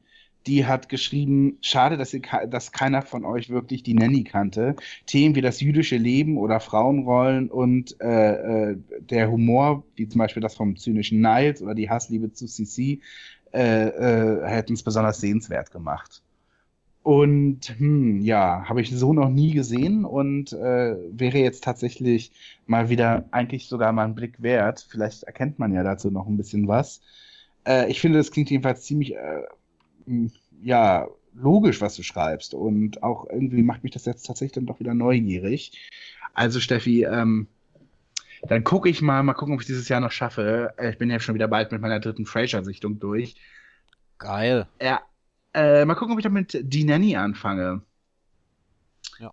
Genau. Gibt's die Äh, auf DVD? In ja. so einer Komplettbox? Ja. Okay. gibt's. heißt die Super Nanny heißt es dann. Ah, Mit dem. Special äh, Stille Treppe als Sonder-DVD. Ja. Ja, dann kam per Mail was von Max. Die, die war lang und vielen Dank äh, für, für, für deine, für deinen ja, für deinen Text, für deinen Brief, könnte man ja fast sagen. Ähm, und Max schreibt, äh, ich, ich, ich lese es mal in Auszügen vor. Zu dem Hinweis von Glenn, dass viele Menschen meinen, eine schrecklich nette Familie könnte man heute nicht mehr schauen, habe ich die Erfahrung gemacht, dass dies vor allem auf das erste Drittel der Serie zutrifft. Alleine schon Bats Vokuhila und ich mag auch überhaupt nicht Peggys Familie aus Wanker County. Finde die Serie mit der Zeit besser und am besten finde ich die Fights zwischen Al und Marcy, später auch im Zusammenspiel mit No Man und Jefferson. Aber es war für mich schon immer ein äh, Teil der Serie, äh, äh, der mich hat fremdschämen lassen. Ähm, warum sie bei mir auch nie unter den absoluten Top-Serien landen würde, obwohl sie mega kultig war und sogar viele Formulierungen in meinen Wortschatz übergegangen sind. Ja, Max, da sind wir uns ja einig. Ich finde ja auch, dass es immer geiler wird, je länger die Serie geht. Ne? Also ich bin ja Fan davon, wenn Al und Jefferson und Griff und Bob Rooney und, und, und Ike dann in der Garage sind oder irgendwie, irgendwie anfangen zu protestieren. Und dann kommt Miranda Cruz de la Joya Kardinal dazu und so. Ich finde, das ist total gaga, aber mega lustig. Ähm, dann äh, äh, schreibt er noch, oh, wir haben in den 90ern den australischen Serienhit Rock'n'Roll Daddy vergessen. ähm, ja, das haben wir tatsächlich. Hm. Äh, hätte man tatsächlich drüber reden können. Lief ja hier auf Pro7 einige Zeit und später auf TM3, glaube ich. Äh, und ich habe es tatsächlich auch gesehen. Und es hat so ein bisschen wie die Nanny, ne? Also so eben dieser alte Rocker also aus den 60s, ne? Und wenn man auch viel trinkt und, und so, ne? zwischen Pizzakartons schläft, der muss sich auf einmal mit seinen zwei äh, Kindern auseinandersetzen, ähm, die er schon lange nicht mehr gesehen hat, die in einem Internat waren und die oder immer noch sind und immer Schuluniform tragen und sehr korrekt sind einfach. Und das dann natürlich dieses ähm, Aber äh, Comedy-Element. Hm? ich glaube, er war trotzdem jetzt, es war jetzt nicht so eine gewagte Comedy oder er war jetzt auch kein Charlie Sheen. Nee. Äh, dann fragt er, äh, warum eine objektiv furchtbare Serie wie Parker Lewis auch bei mir einen gewissen Kultstatus erreicht hat. Ähm, habe vor kurzem noch mal die letzte Folge auf RTL Nitro gesehen. Eigentlich unfassbar, wie schlecht die war. Naja, Ja. das kann ich ja nicht unterschreiben, weil äh, Parker Lewis halt für mich eine Kultserie ist und äh, die letzte Folge war vielleicht die, die ungünstigste, um sich nochmal anzugucken, weil äh, sich die Serie so zur dritten Staffel ziemlich stark verändert hat. Hm. Also da hat man irgendwie sämtliche Slapstick-Elemente ähm, rausgenommen und dann wurde es irgendwie zu einer normalen Teenie-Serie. In dem Fall empfehle ich einfach nochmal die erste und die zweite Staffel zu gucken. Und bei mir hat es zumindest noch funktioniert, als ich es vor fünf Jahren, glaube ich, zum letzten Mal gesehen habe. Ja, ich glaube, es war ein ziemlicher Vorreiter, so für diesen schrägen Humor, den wir dann später ja bei Scrubs oder bei Ja, anderen Serien ja durchaus hatten. Eben so diese, diese, diese Kamerafahrten, diese Einspieler. Irgendwie, das, da war es, glaube ich, schon ein Vorreiter. Aber ich fand großer auch Fan. sehr, sehr schnell erzählt. Also im Vergleich jetzt zu anderen Sitcoms aus den 90ern, die halt heute vielleicht langsamer rüberkommen, fand ich doch erstaunlich, wie, was die für eine Gagdichte hatte. Ich war auch kein großer Fan und ähm, habe den Kult auch nicht so ganz nachvollziehen können. Es lief ja ewig auch nicht mehr in Deutschland und irgendwie erinnern sich aber alle noch dran. Also es muss ja einen riesen Ein Eindruck hinterlassen haben. Ähm, ja, meins war es tatsächlich Äh, auch. Glaube ich, nur so eine Generation, die irgendwie zwei Jahre lang eine bestimmte, in einem richtigen Alter für diese Serie war. Die, Ja. Für die ist das Kult. Genau. Ja, dann fragt er noch, ob wir ER oder Chicago Hope gesehen haben. Zitat, ich war immer Chicago Hope-Anhänger, weil ich ja Jane Brooke so schön gefunden habe. ich weiß nicht, wer Jane Brooke ist. Ich kenne noch Christine Ladi in dieser Serie in Chicago Hope. Und ich habe bei sie eigentlich schon ganz gerne mocht. Und ich frage mich, wo ist sie bitte? Ich meine, sie war für Chi Chicago Hope so preisnominiert und gekrönt. Und ER habe ich geguckt. Äh, fünf Staffeln lang ungefähr, bis dann der die Cast Changes irgendwann too much waren und dann ja, bin ich ausgestiegen, habe mir aber schon vor drei Jahren vorgenommen, irgendwann mal alle 15 Staffeln nochmal zu gucken. Ja, dann erwähnt er noch, oh, jetzt nimmt er nochmal Bezug auf unseren Zeichentrick-Battle. Boah, das war mittlerweile. Nee, noch. das würde ich aber dann. Aber na, ich habe es jetzt noch mit reingenommen, ganz kurz Gut. nur, weil er dort ähm, Eric im Stress erwähnt, Ja, was in der? Late Lounge gezeigt wurde. Und das hat, glaube ich, Okay. Glenn ganz gerne gesehen. genau. Ähm, ist auch verrückt, dass er das kennt, weil es ist auch so äh, im Versteck nur gelaufen. Ich glaube, nochmal kurz bei Arte und ansonsten nur im HR-Fernsehen in dieser Sendung äh, Late Lounge, wo ich weiß, ich glaube von 1999 bis 2006 oder so lief dieses Format, in dem also jeden Wochentag äh, so eine kleine Late-Night-Show zu sehen war, die immer unter einem anderen Motto stand. Also dienstags hieß es Serie, mittwochs Show und, und irgendwie donnerstags äh, Klassiker oder so. Und da haben sie halt einerseits Serien äh, von früher gezeigt. Ich erinnere mich an äh, mit Schirmscham und Melone lief da zum Beispiel. Oder immer, wenn er Pillen nahm. Aber eben auch so ein paar neue Sachen, die wahrscheinlich sonst nirgendwo einen Sendeplatz bekommen haben. Und Erik im Stress ist eben eine Zeichentrickserie ähm, für Erwachsene, allerdings von den Machern von äh, Rugrats Monster. Die stecken dahinter, was man auch am Zeichenstil ganz gut merkt. Und es geht halt um einen äh, gestressten Familienvater, der eine ständig äh, besoffene Ehefrau hat, die Kinder sind missraten und im Job hat er auch halt äh, äh, nur Ärger und jede Folge endet halt damit, dass so- er immer so ein äh, ja, am, am Kopf bekommt er dann äh, so eine Ader, die dann immer mehr pocht und jede Folge en- endet damit, dass die um seinen Hals greift und er einen Blackout bekommt und dann ist die Folge eben vorbei. Und ja, ist sehr amüsant. Äh, ich weiß nicht, wo man das heute bekommen könnte. Wahrscheinlich gibt es in England eine DVD. Ansonsten lief das, glaube ich, seitdem nie wieder hier in Deutschland. Äh, in welchem Jahr wurde das produziert? Boah, Anfang 2000er irgendwann. Na gut. Äh, und dann fragt er noch, ob wir Stranger Things gesehen haben. Weil er das super fand und er eine schöne Woche damit hatte. Äh, ähm, ja, ja, Jan und ich haben es gesehen, ne? Ja. Genau. Reden wir auch nochmal drüber. Genau. Genau. So. Dann hätten wir noch Hamilka aus dem 2000er Cast, der gesagt hat, auf die 2000er Folge habe ich mich sehr gefreut, doch ist euer Fokus nur auf Multicamera-Shows, wie so oft leider, obwohl diese meiner Meinung nach im neuen Jahrtausend an Einfluss verloren haben. Hast du natürlich völlig recht, also ab den 2000ern war einfach die Singlecam und ist ja auch immer noch äh, äh, das dominierende Genre im Comedy-Bereich und vor allem das, das einflussreichste, also auch das qualitativ bessere. Äh, und insofern hast du recht, aber das war ja auch nicht unser, unser ähm, Anspruch. Also wir wollten ja wirklich den Fokus nur auf Multicam legen, hatten wir auch am Anfang äh, zumindest so angedeutet. Und ähm, das war so, dass wir eben in den 2000ern ganz klar nur auf die Multicams gehen wollten. Und ähm, er sagt dann noch, ich hoffe, dass ihr in den nächsten Monaten auch aktuellere Themen besprecht. Emmys 2016, Domian und Zimmerfrei Abschied, ein Jahr nach Rabschied. Eure veränderten Sehgewohnheiten über die Jahre, was schaut ihr noch lineal? Das letzte haben wir heute aufgegriffen. Und die anderen Sachen, da müssen wir sagen, wir haben tatsächlich was aufgenommen. Also wir hatten einen Update-Podcast aufgenommen vor, vor zwei, drei Wochen, der uns leider irgendwie verloren gegangen ist technisch. Also, Also, das ist so das gut- erste Mal gewesen. Ja, so gut war er nicht. Also muss man auch mal an der Stelle sagen. Er war aber auch nicht schlecht. Er war auch nicht schlecht. also er war, äh, wenn wir sagen, er war nicht so gut, wir haben halt sehr hohe Ansprüche an uns, muss man auch, musst du dann auch sagen. Also äh, Ich wollte es, nur sagen, war, es war, Ich wollte nur nicht, dass jetzt jemand denkt, oh Mist, das habe ich Ja. verpasst. da, ja, es war der beste Podcast aller Zeiten und ihr könnt ihn leider nicht hören. Aber ich habe heute noch, nicht. ich habe heute noch Wunden von der Stunt-Aktion am Ende, wirklich.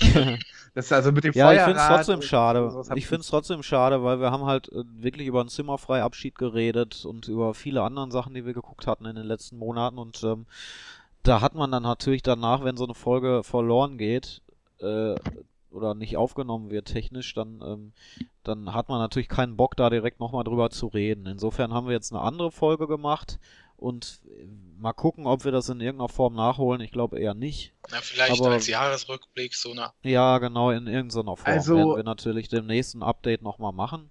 Also ähm, neue Serien wird es geben bei uns, weiter auf jeden Ja. Fall. Und Domian und Zimmerfrei, ähm, das haben Glenn und ich uns auch vorgemerkt, dass wir das nochmal irgendwann machen wollen. Und das Thema Rabschied, so wie sehr vermisst man ihn, das ist tatsächlich, also könnte man zusammenlegen. Irgendwie passt das. Okay. Ja, 2018 haben wir das dann, äh, wenn wir den Harald Schmidt Podcast gemacht haben.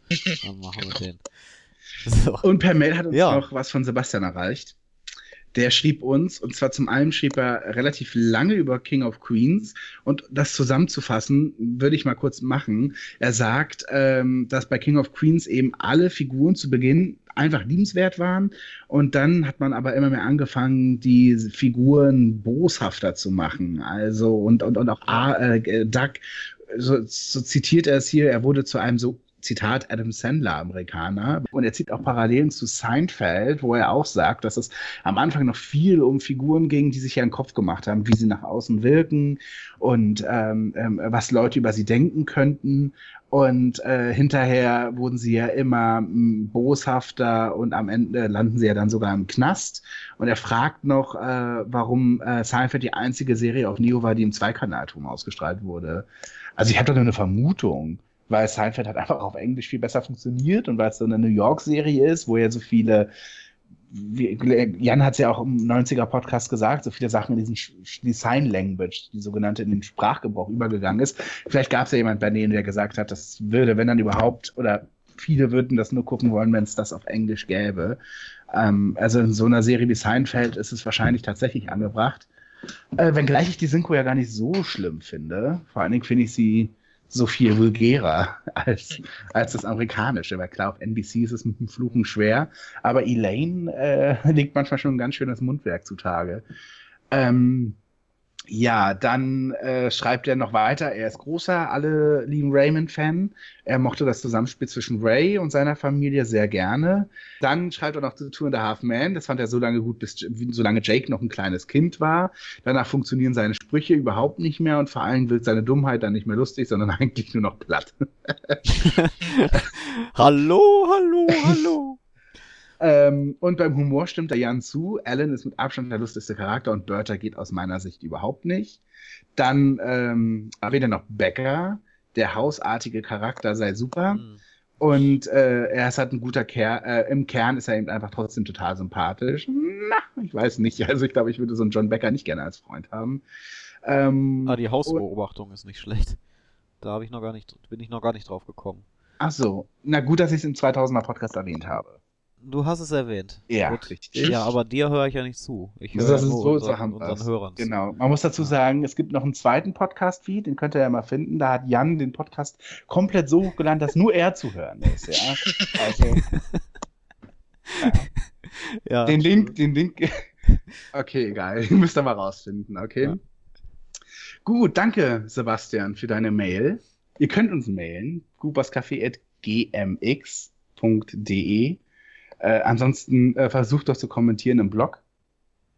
Ja, generell vielen Dank auch für Lob, was kam, was wir natürlich nicht vorlesen, aber vielen Dank für die, für die zahlreichen Kommentare generell. Und wir freuen uns, äh, wenn ihr zu der Folge natürlich auch was zu sagen hättet, weil da sich ja Fragen aufdrängen. Also wie, wie sieht's bei euch aus ähm, in Richtung Sehgewohnheiten? Wie haben sich die verändert bei euch? Und dann, wenn, wenn, wenn Kommentare kommen, können wir da in der nächsten Folge nochmal, äh, oder beim nächsten Mal, wenn die Kom Kommentare vorgelesen werden, können wir nochmal ein bisschen dran anknüpfen an die Diskussion. Und die Frage auch für mich, weil das haben wir ein bisschen außer Acht gelassen. Ähm, sammelt ihr noch Serien auf DVD oder auf Blu-ray? Beziehungsweise hättet ihr vielleicht, also nur vielleicht, mal Lust, euer DVD- und Serien-DVD-Regal irgendwie zu posten oder Ja, also nur schicken? Serien. Ich glaube, das Ja. ist der Rest. Ich meine, Ja, ja. jeder von uns hat ein Riesenregal Film-DVDs wahrscheinlich. Also Würde mich würde es mal, vermuten. Mich würd's mal interessieren, weil ich tatsächlich äh, bei Serien Sachen immer ganz gerne gucke, welche Boxen Ja. hat man. Ich bin da so ein sehr nerdig. Irgendwie ist es die UK-Box oder ist es die deutsche Box oder irgendwie sowas. Wann hat man aufgehört, weiter zu sammeln oder irgendwie so. Also das würde mich tatsächlich mal interessieren, weil ich ja tatsächlich auch noch Serien auf DVD gerne besitze und ich möchte ja auch irgendwann jede US-Sitcom auf DVD besitzen. Also Oder das die ja größten, größten Schätze von euch. Also habt ihr vielleicht noch die alte Seinfeld-Box, die out of print ist, mit den ganzen Extras oder so. Oh, oder die 24-Box, die man so schön ausklappen konnte. Ja. Die war super. Die war, die war richtig lang. Also das war ein richtiges Meter fast, ja. Ja, Macht was her. Hm? okay. Genau. Dann vielen ähm, Dank, ne? Danke fürs Zuhören, genau. Und Wir melden uns Ja. bald wieder. wir melden uns bald wieder. Dann wird es vielleicht ein bisschen gruselig. Ne? Was könnte das sein? Ja, bis dahin. Kommt wieder.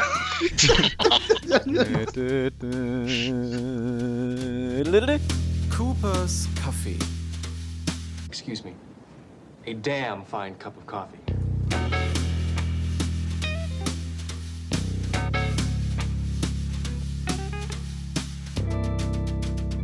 Coopers Kaffee.